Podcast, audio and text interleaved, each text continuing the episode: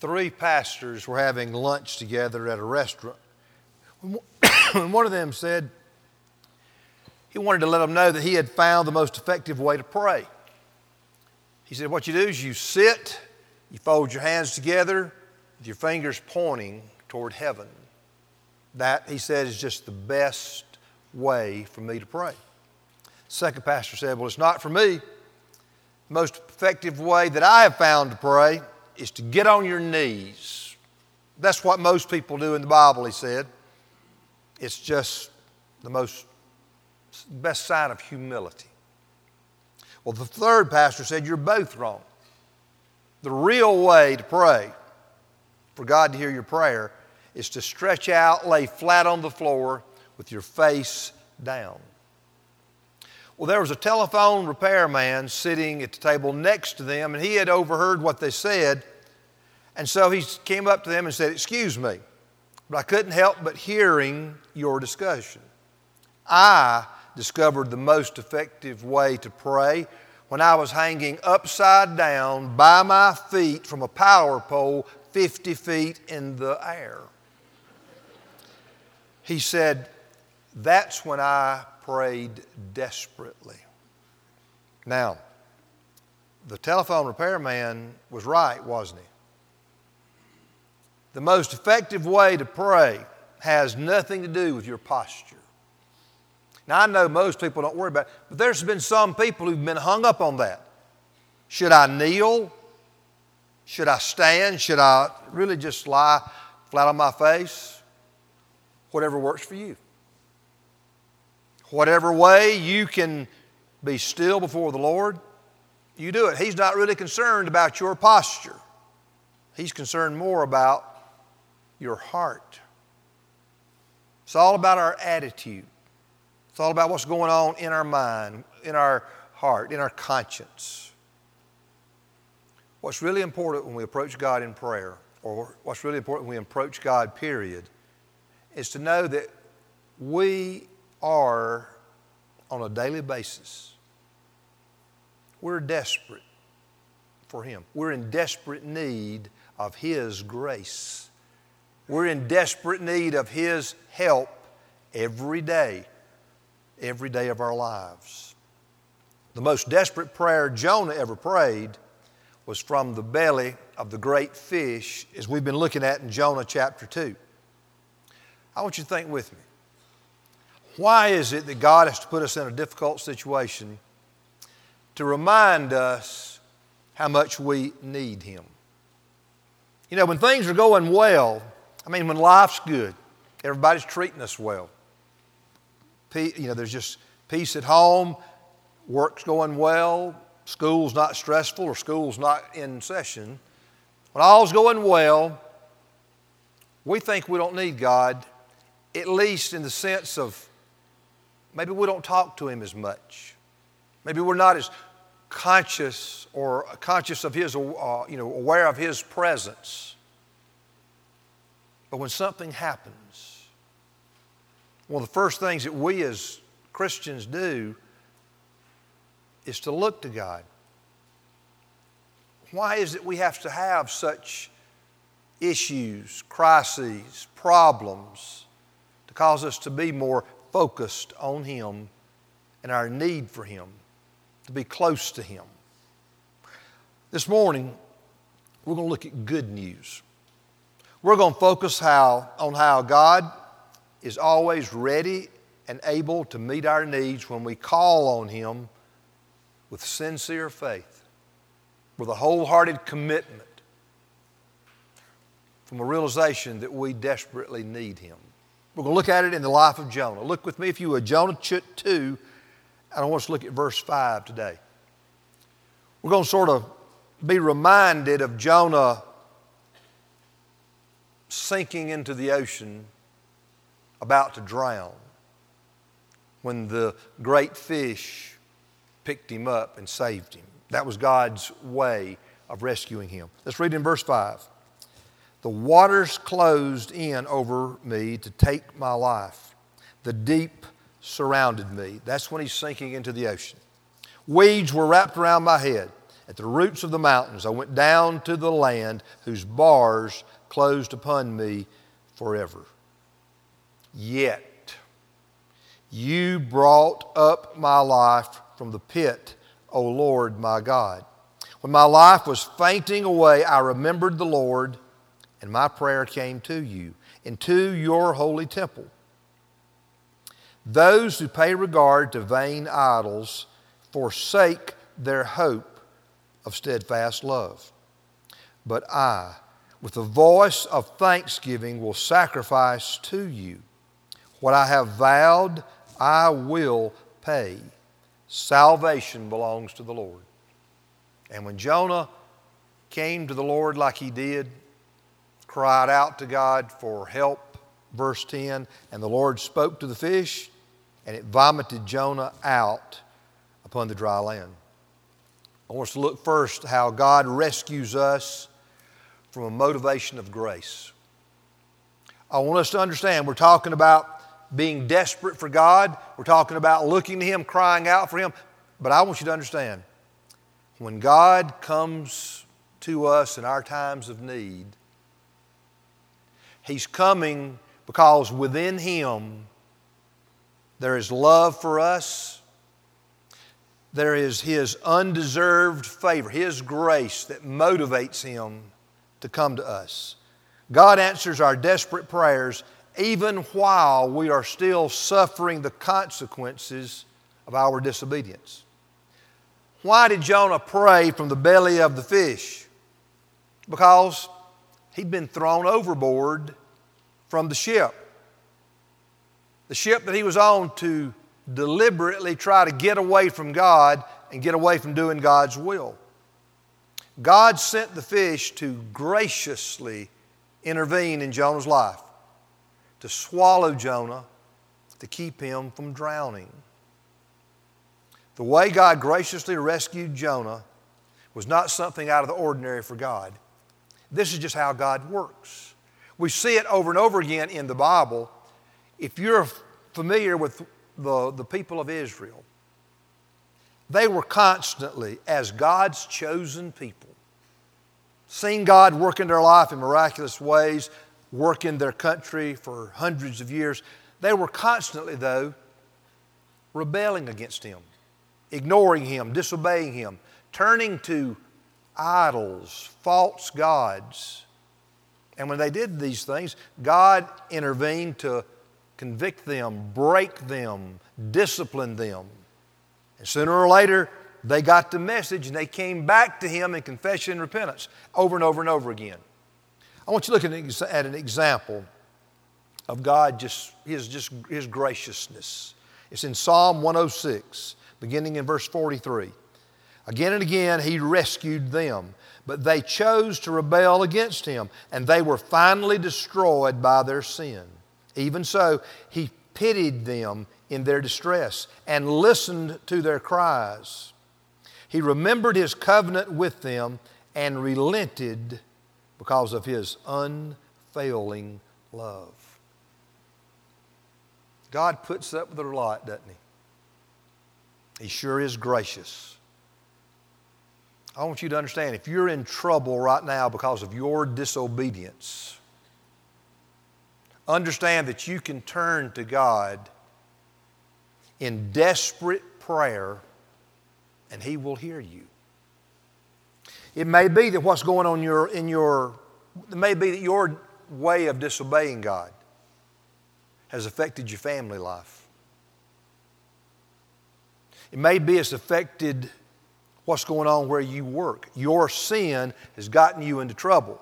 Your sin has caused a rift, a, actually a severance of a relationship. It may be that your sin is, in terms of other people, is secret. Nobody knows. The trouble you are experiencing, maybe it's depression, Maybe it's anger. You're doing this, you're being disciplined by God. I want you to understand that if you'll just wake up, own up, confess that sin, God will hear. And He doesn't have to, but God will. Even if it's the, if it's the 10th or the 100th time you've come to Him this way, if you are truly serious, sincere, wholehearted, repentant, wanting to be forgiven and made right with God, He will graciously receive you, forgive you. And what I want you to understand is you don't have to clean up your own act before you do that. Some people have the idea before I can ever come to God, I've got to, I've got to clean up the mess I've made in my family. I've got to work on, make myself presentable to God. No, you don't.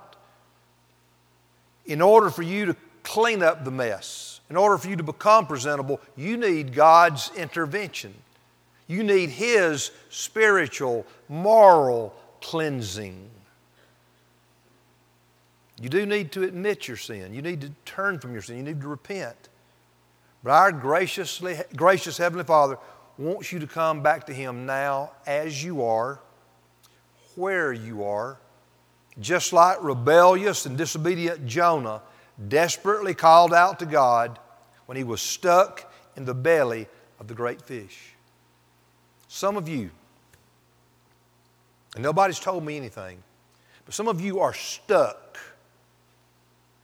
in some kind of morally wrong situation. Some of you are stuck right now in the consequence of your stubborn rebellion against God, against the teaching of His Word. Some of you are stuck, and people around you are paying the price, just like people around Jonah suffered from his sin. That can end. You don't have to live in frustration. You don't have to live with that guilt you don't have to be angry at everyone and everything around you. But you do have to stop, admit it, change your mind, look to God, admit you are desperate for Him. And I want to encourage you do it now, this moment. Tune me out, and you just go to the Lord in prayer do what needs to be done. Jonah helps us to see God rescues us because He's a gracious God. He's merciful. He didn't, want us, he didn't want to give us what we deserve. He wants to show us grace. But also, Jonah lets us see that there are no hopeless situations for God's people. Number two, God rescues us from situations that seem hopeless. That's what Jonah's situation was. Jonah was sinking to the bottom of the ocean, and he describes it in this psalm. Look at it. The waters closed in over me to take my life. The deep surrounded me. Weeds were wrapped around my head. At the roots of the mountains, I went down to the land whose bars closed upon me forever. Jonah was going to die. There was no way to escape if God had not intervened. Sometimes we find ourselves in some situations where we can't really see how are we going to get out of this. We can't see any light at the end of a tunnel. You know, all of us are capable of doing or saying things that can cause a lot of pain to people that we love and really don't want to hurt. Sometimes we can cause problems, pain for people we don't even know. Jonah did that. And we can hurt ourselves. We, we, we know that. It may be that in your situation, you have so hurt some people, so wounded some people, that you don't know that you can ever be reconciled they can ever forgive you. I'm not going to promise what someone else is, is going to do, but we'll tell you this. Even though there's times when we think we have gone too far, sunk too low for God to do anything? We haven't. Jonah shows us that it's never too late for us to wake up and call out to Him. Look what he says Yet you brought up my life from the pit, O Lord my God. Whenever our sinful actions put us in what appears to be a hopeless situation, we can never give up. We can never give up. As long as you have breath, you do have hope. You know, we need to encourage people around about us that same idea, that same thought. You may know some people right now, they're as low as low can be. They feel, and maybe they've expressed to you why they are hopeless. I want to encourage you don't let someone give up on life if you can help it. Don't let anyone think that they are beyond the reach of God's grace, of His help, of His forgiveness, of what He can do in their life. Reach out to that person, encourage that person, listen to that person, and let that person know that it may be that their only hope is to be found in God and His grace, His mercy, His involvement in their life, in the people's life they've affected, in the whole situation. We need to learn from Jonah, like we saw uh, last time in verse 2, to never hesitate to call out to God in our desperate situations. Look at what he did. He says, I called out to the Lord out of my distress, and he answered me. Out of the belly of Sheol I cried, the place of death, and you heard my voice. I want to be clear. If there are situations that seem hopeless because of what someone else is or is not doing or saying, you have no control over that. And I don't want for any moment to promise you what God's going to do in somebody else's life. But God will work in your life if you come to Him as Jonah did. He may not make everything the way you want it, but if you're His child, He will be with you. And let's look on next at how God does intervene in our lives, but not always the way that we might choose. Number three, God rescues us in less than desirable ways at time, at times. John Piper makes a helpful point about the way God sometimes rescues us. Look at what he says. God answers our cries of distress in stages, not all of which are comfortable. We can be fairly sure that when Jonah cried out to God, he did not say, Oh God, put me in the belly of a fish for three days. I want you to think about it. God graciously saved Jonah by having a, swish, a fish to swallow him. That's not what he prayed for. When he cried out to God to save him, that's not what he had in mind. He probably said, God save me, have mercy, or something like that. Piper goes on. But God's answer came in stages. The belly of a fish hardly seems like salvation, but it was. Jonah is granted enough consciousness to realize he's been spared from drowning and that there is hope. He does not complain about his surroundings. He accepts God's first stage of salvation as a guarantee of dry land and concludes his prayer in the fish's belly with the great affirmation deliverance belongs to the Lord. I want us to understand and see in this. God graciously invites us to call out to Him in prayer during our times of need. And when He answers our prayer, however He answers our prayer, we need to be thankful. And we need to accept that answer that partial answer, even that no answer, and not complain. I'm sure some of you read this past week the story about the young man in India who received a new BMW from his parents for his 22nd birthday. You know what he did? He pushed it into a river because it wasn't the Jaguar he wanted. You talk about a moron. to be given a BMW brand new. And you can look it up when you go home. Look it up online. There's a YouTube video of the moron who puts his BMW in the water because he's mad that he didn't get a Jaguar. Can you imagine someone being so arrogant, so ungrateful, so spoiled? Now think how do you respond to the gracious gifts that God's given you? How have you responded? How, how do you respond to the gift of your spouse?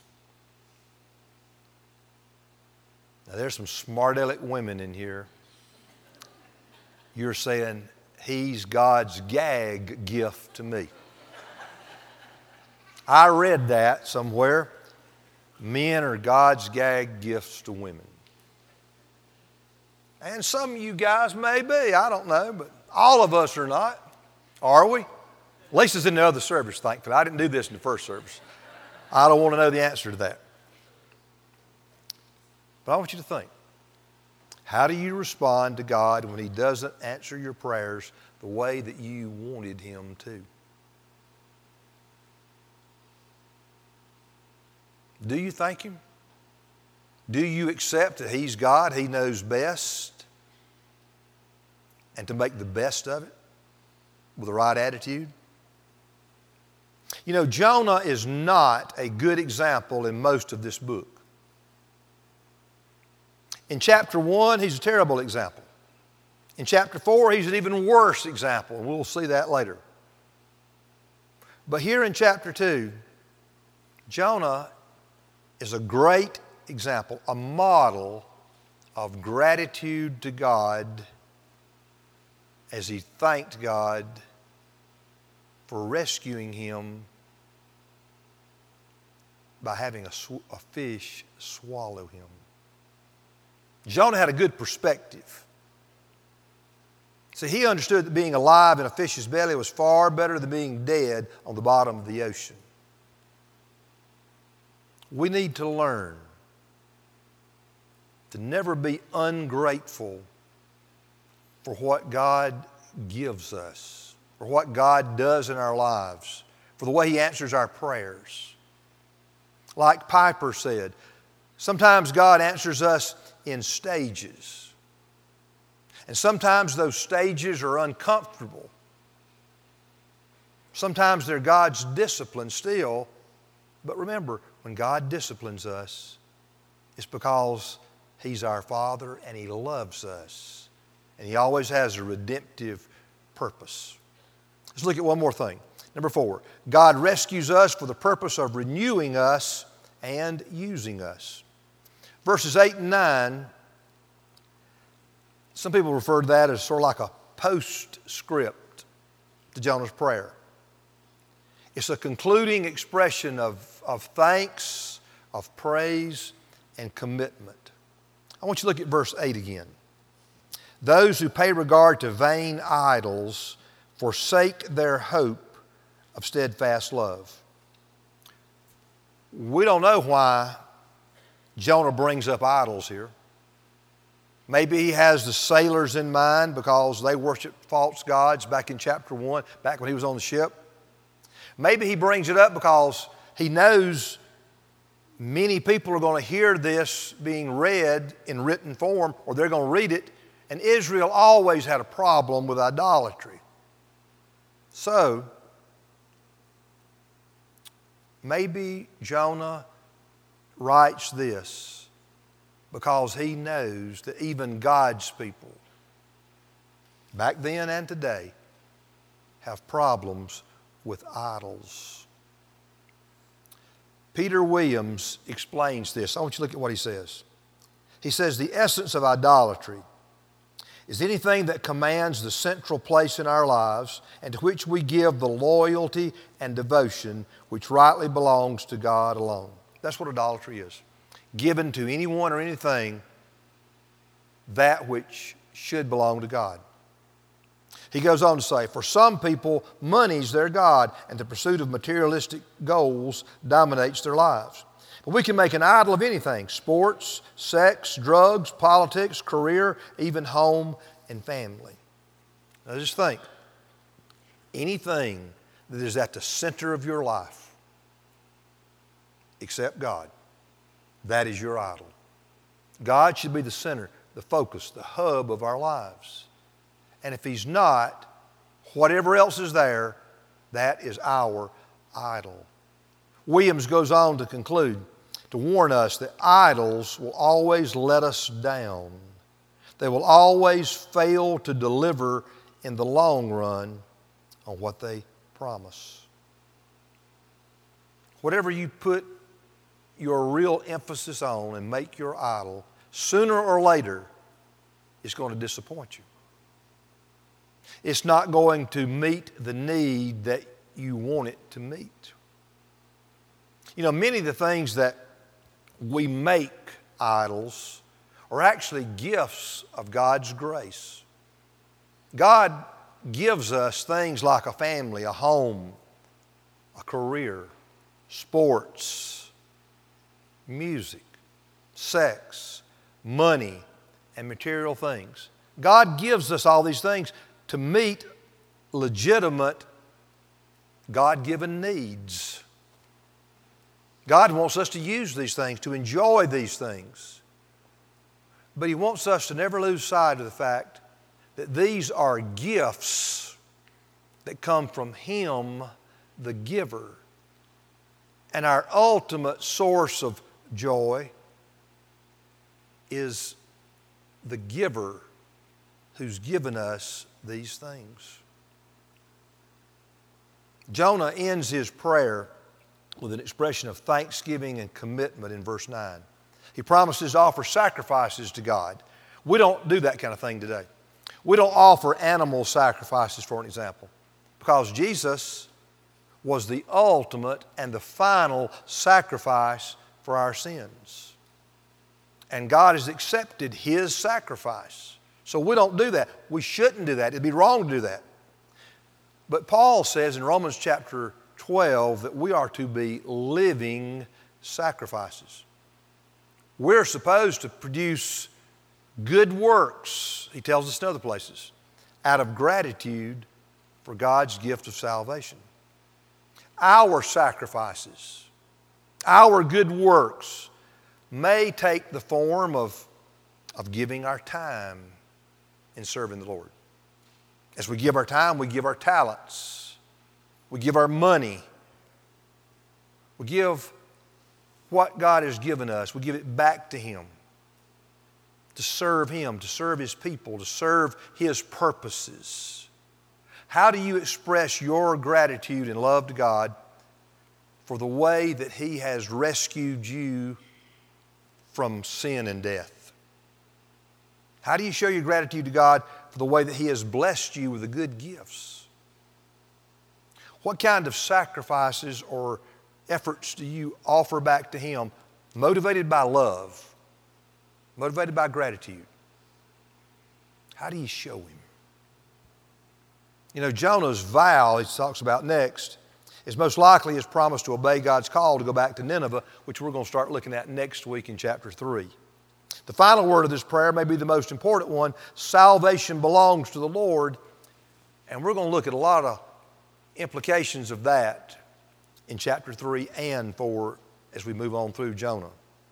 But Jonah now realizes that God put him in the ocean and the fish not to destroy him, but to save him, to rescue him, not just physically, but spiritually, to rescue him in order to use him again. If you are away from the Lord due to your disobedience, due to your sinful actions, I want you to know that you can come back to Him right now. And I want to encourage you to come back now because you want to, you're ready to, and don't wait for God to discipline you like He did Jonah. I've tried to emphasize throughout this, I emphasized it in a big way in another message. If God, if you, if you are God's person, if God has chosen you, saved you, and is working in you for a specific purpose, sometimes He is so determined that you will do it that He'll do whatever it takes to put you in a position where you'll say, I'm ready to do it. And that's what He did for Jonah. Sometimes God lets us miss out on blessings, but sometimes He is so determined that He's going to use us that He'll put us flat on our back.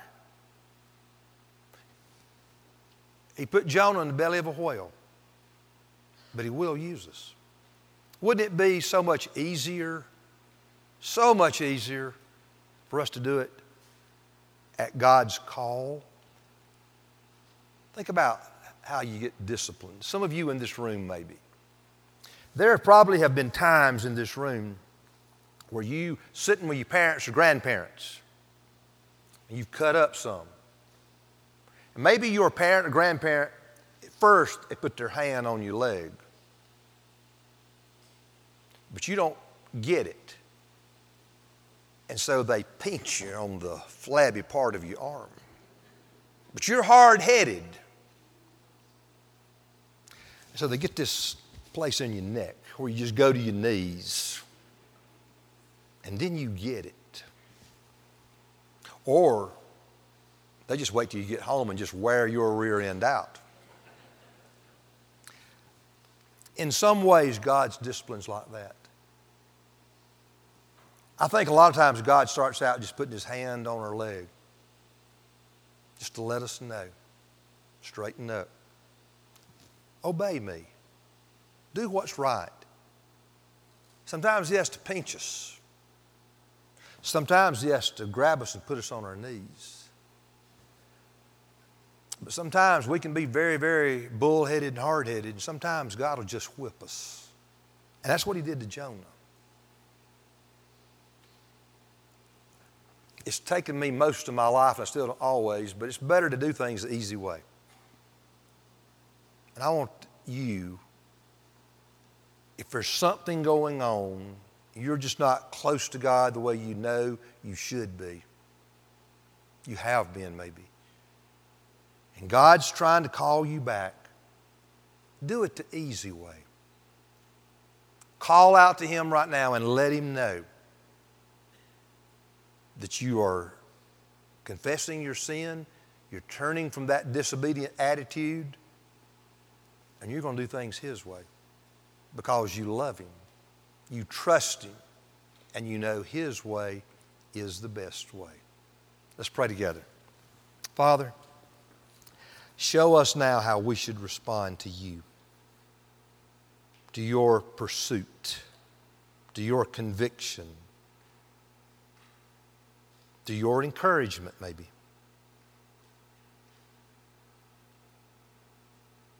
and help us to do it.